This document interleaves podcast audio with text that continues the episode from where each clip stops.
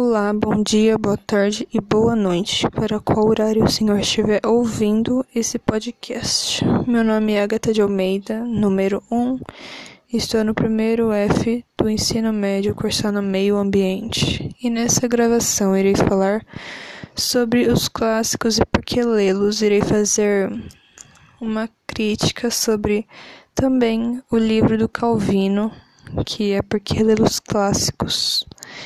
Então, bem, justamente essa minha introdução, né? Esse podcast está sendo feito justamente para as pessoas entenderem a importância da leitura na vida das pessoas e justamente que Ítalo Calvino menciona no livro dele sobre a juventude e sobre reler as obras quando você estiver numa idade mais avançada. Então, como um livro clássico pode ser definido e quais os motivos que justificam a sua leitura? Há uma razão que ampare a necessidade de visitar os clássicos, conhecê-los, lê-los? É em torno dessas questões que essa obra de Ítalo Calvino gira, acredito, né? Busca estabelecer os porquês que levam à leitura dos grandes clássicos da leitura, da literatura enfrentando desde logo as diretrizes ou critérios que podem classificar determinada obra. Então, acredito que a questão do título é especificamente dialogada no primeiro capítulo da obra, no qual o autor faz uma proposta de definições sobre o que seriam os clássicos, né? Ele ele deixa bem claro que os clássicos são aqueles livros dos quais, em geral, se ouve dizer estou relendo e nunca estou lendo. Essa é a primeira proposta feita que definiriam os clássicos. A partir dessa, acredito que o Calvino propõe algumas outras 13 definições, se eu estou certo, sempre que questionando e explanando a própria máxima sobre a sua opinião, né? Sobre ele faz uma reflexão para justamente o leitor pensar sobre. Então, por exemplo, na sua terceira definição, ele, esta ele estabelece, né? Os clássicos são livros que exercem uma influência particular quando se impõem como inesquecíveis e também quando se ocultam das dobras da memória. Então, acredito que esse comentário deveria existir um tempo na vida adulta, dedicado a revistar as leituras mais importantes da juventude, né? Mantendo como padrão sempre esses comentários sobre cada sobre cada trecho que ele faz sobre essas perguntas e reflexões. Após isso, o livro segue com diversos capítulos de análises, como já disse, do autor sobre várias obras literaturas e autores, considerando como clássicos. Aí ele cita alguns autores, né? E, bem, acredito que o livro funciona bem dentro da proposta de Calvino, que ele quis realmente dizer, mas acaba meio sendo. Acredito que acaba sendo meio arrastado. Isso não usar o termo chato, eu digo. Não estou querendo dizer que o livro é chato, mas em referência a uma obra do autor, talvez funcione melhor para quem tenha lido a maioria dos livros e autores que Calvino fez menção e aborda, né? Então acredito que isso vai de pessoa a pessoa para para querer dar opinião sobre o livro do Calvino. Então, a minha opinião é que esse livro acabou sendo meio insignificante, talvez, porque ele não dá uma definição certa de por que ler os clássicos. E acredito que a minha opinião sobre isso é que ler os clássicos ajuda principalmente a entender não só a vida das pessoas no passado, através dos séculos, mas como ajuda também no vestibular, que eles colocam bastante clássico no vestibular, então acho que ele deveria ter colocado isso. Acredito, né, o Calvino.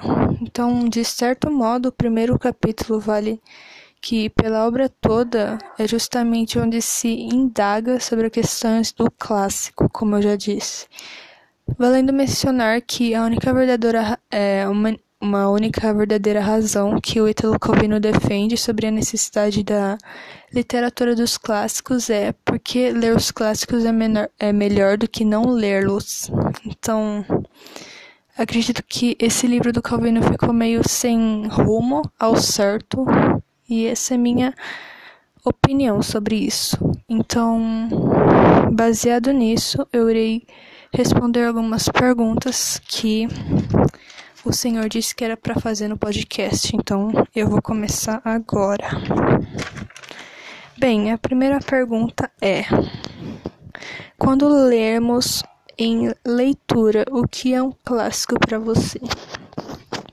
Um clássico para mim é um livro que já foi lançado há um bom tempo e tem várias edições pelo mundo de sucesso. Então, acredito que a leitura reflete a cultura de um povo ou de um período da história da humanidade, como eu já disse na minha opinião, sobre o livro do Calvino. Então, mesmo com esse todo reconhecimento importância, os clássicos são deixados de lado, assim, por pessoas que não entendem o significado do que o autor está querendo dizer, ou justamente porque não sabe ao certo as palavras que o autor usa. Então, bem, para você conseguir ler um clássico, você precisa pelo menos de um dicionário do lado, né? Porque, como eu disse, Shakespeare é um dos clássicos mais conhecidos do mundo e é realmente difícil de entender. Então, você precisa estar preparado para quando lê-lo. E Bem, como eu já disse, muitos consideram difíceis de ler, até mesmo de terem contato com a obra. Então, acredito que as pessoas levam muito em consideração aquilo que as pessoas falam. Porque Shakespeare, para mim, não tá ultrapassado, sabe? Sempre está lá em cima dos clássicos, no primeiro lugar. Então, vai de pessoa a pessoa sobre a opinião disso. Então, acredito que algumas pessoas podem achar Shakespeare clássico, outras não mas todos sabemos que Shakespeare sempre vai ser um clássico. E bem, é, acredito que o que faz um autor ser considerado importante e continuar sendo lido por várias gerações é a sua habilidade de recriar a realidade de acordo com seu ponto de vista, né? E é isso que faz com que eles sejam os clássicos, na minha opinião. Então, bem, a próxima pergunta é: você tem um clássico para chamar de seu? Como eu já disse, eu tenho um clássico que eu falei sobre Shakespeare, né? Mas eu não gosto do Romeo e Julieta porque eu acho muito, sei lá, acho esse relacionamento tóxico, mas eu gosto de Hamlet. Hamlet é meu preferido do Shakespeare, como assim tendo outros livros que ele já fez, né? Mas Acho que na maioria das pessoas esse também é o favorito delas. Então, exatamente, a obra foi escrita em 1599 e 1601, eu acho. A tragédia da dúvida sobre ser ou não ser. E também a peça mais longa de Shakespeare. Então, a ação ocorre na Dinamarca, onde conhecemos o príncipe Hamlet, enquanto este tenta se vingar, vingar né, da morte de seu pai e se revolta após o súbito casamento de sua mãe com seu tio Cláudio, irmão do seu pai, né?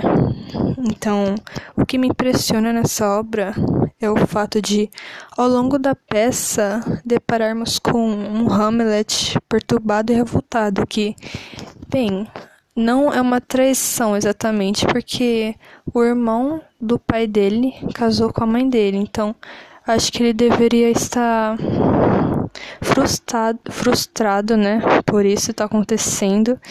E o pai, o irmão do pai dele pegar o trono ao invés dele. Então, acredito que o pensamento dele e os sentimentos que ele está tendo é por isso.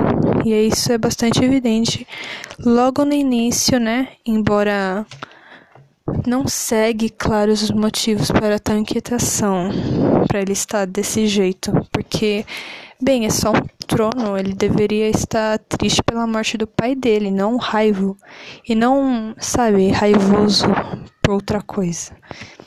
Mas acredito que a peça é repleta de mistério que nos diz a respeito à causa da perturbação do príncipe, né? Isso diz muito a respeito também no sentimento de uma pessoa, como eu já disse, no tempos de hoje. Assim como Shakespeare cita a famosa sobre sobre aquela citação, sabe? Ser ou não ser, eis a questão.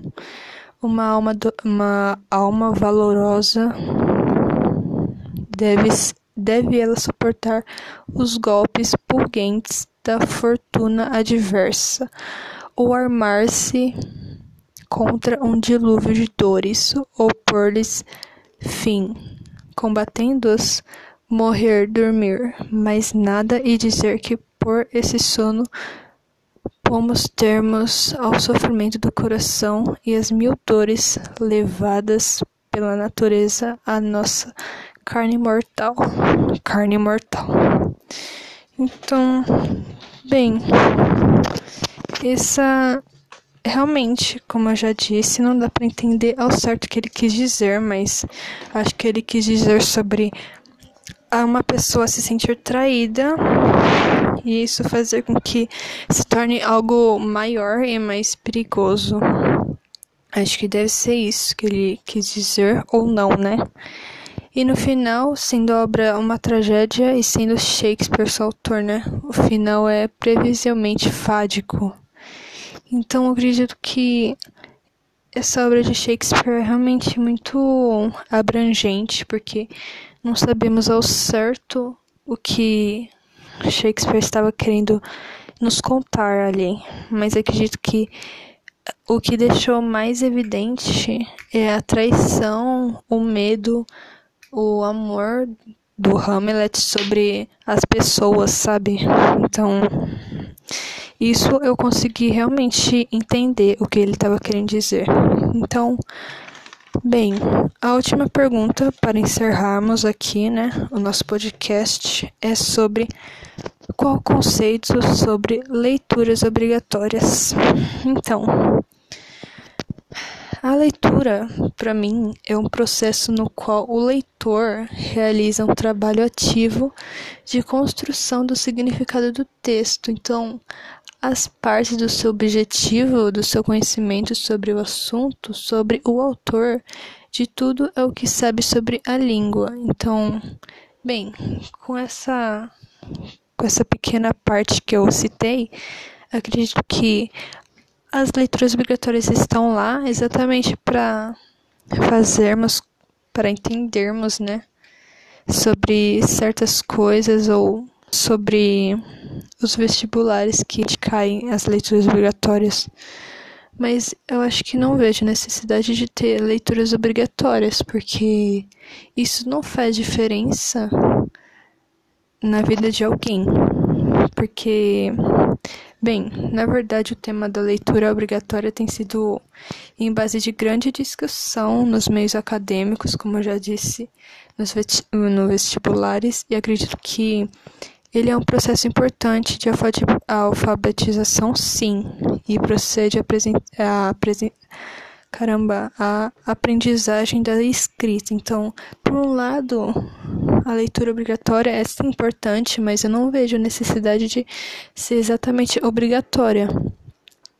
Porque, igual eu, Shakespeare é algo clássico e algumas escolas é, faz com que Shakespeare seja uma leitura obrigatória e eu não li Shakespeare sendo obrigatório, sabe? Eu li fora da escola e em pura vontade, pura vontade de saber o que era Shakespeare.